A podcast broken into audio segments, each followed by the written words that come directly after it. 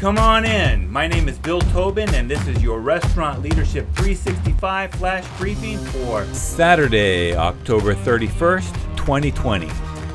For all intents and purposes, it looks as if we are in the beginning of a third wave of coronavirus in the US and Europe.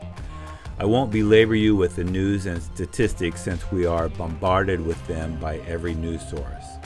Because of this, we are seeing states and municipalities shutting down restaurant dining rooms again. Many of my restaurant friends are wondering if they can survive the new shutdowns.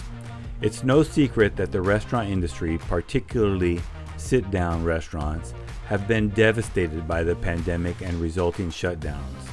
Some have been able to pivot and make good of the situation, but most are scraping by if they're even open at all. Many restaurants have been holding out hope that Congress would pass another stimulus package that would help restaurants make it through. But the Democrats and Republicans have not been able to come to any agreement, and it's unclear if anything will happen before the end of the year.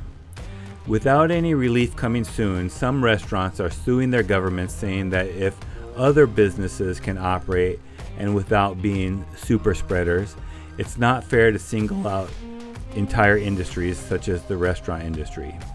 Moreover, restaurant companies are proving that they can manage the risk and prevent further infections. In the same vein, some restaurants are reportedly planning to disobey any shutdown orders altogether. They figure that if they're going to fail anyway, what's the difference? Why not operate until they are closed down? It's a tough situation, and I'm sure that the restaurants are not making the decision lightly. Which brings us to today in my restaurant, Tiki's Grill and Bar in Waikiki. It might surprise many that Halloween is one of our busiest days of the year in sales, eclipsed only by New Year's Eve. Halloween in Waikiki has been compared to Mardi Gras on Bourbon Street in New Orleans.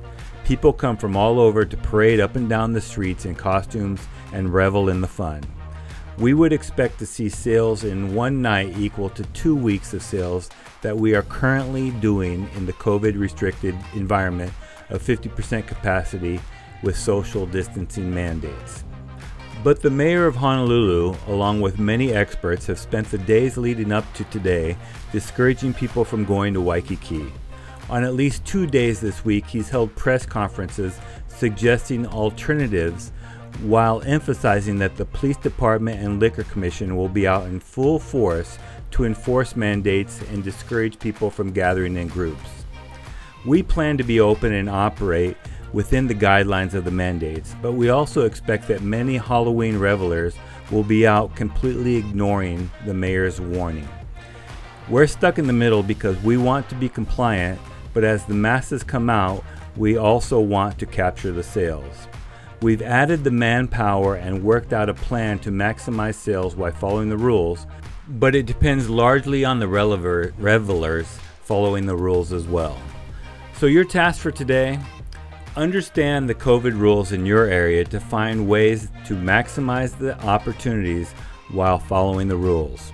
Now, go make it happen. Do you have a comment or a tip for restaurant leaders? Text me at 808 201 0550 or find me at restaurantleadership365.com. This is Bill Tobin. Thanks for coming in. See you tomorrow.